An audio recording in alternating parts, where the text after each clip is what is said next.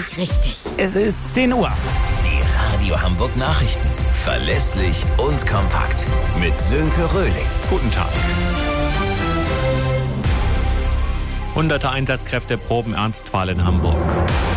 Reisewirtschaft erwartet Rekordjahr. Wechselnd bewölkt und überwiegend trocken bei bis zu 14 Grad. In Hamburg sind heute besonders viele Krankenwagen unterwegs, teilweise in Konvois. Aber nicht erschrecken, es besteht keine Gefahr. Finn Riebesell, was ist denn da genau los? Also das Ganze ist eine Großübung der medizinischen Taskforce des Bundes. Die bereitet sich heute bei uns in der Stadt auf Katastrophenszenarien vor, besonders mit Blick auf die anstehende Fußball-Europameisterschaft im Sommer.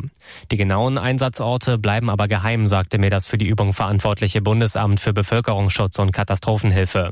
Insgesamt proben heute rund 750 Einsatzkräfte mit 90 Fahrzeugen sowie zahlreiche Ehrenamtler den Ernstfall. Russland hat offenbar eine interne Besprechung hochrangiger Bundeswehroffiziere über den Taurus-Marschflugkörper abgehört. Ein Propagandakanal hat einen Mitschnitt veröffentlicht. Auch Luftwaffenchef Gerhard soll zu hören sein.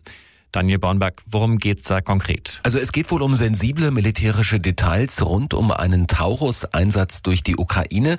Dabei werden beispielsweise auch mögliche Ziele diskutiert. Das ist natürlich ein krasses Sicherheitsleck und ein gefundenes Fressen für die russische Propaganda.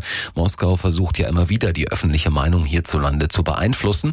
Fakt ist, Kanzler Scholz lehnt eine Taurus-Lieferung ab. Er bekommt zwar Druck von allen Seiten, bleibt aber bei seinem Nein. Der Deutsche Städtetag warnt vor einem Flickenteppich bei der Bezahlkarte für Asylbewerber. Verbandchef Dedi appelliert im Redaktionsnetzwerk Deutschland an die Bundesländer, gemeinsame Regelungen zu finden. Gestern hatte die Bundesregierung den Weg für eine Bezahlkarte freigemacht. Die Deutschen zieht es wieder mehr in den Urlaub. Laut Deutschem Reiseverband liegen die Umsätze für die Saison bereits jetzt 11 Prozent über dem Vor-Corona-Jahr. Wir steuern auf ein Rekordergebnis zu, sagte DRV-Präsident Fiebig der Welt am Sonntag. Größter Wachstumstreiber ist demnach die Kreuzfahrtbranche. Hier gibt es bereits jetzt Umsatzsteigerung von 41 Prozent gegenüber dem Vorjahr, heißt es vom Reiseverband.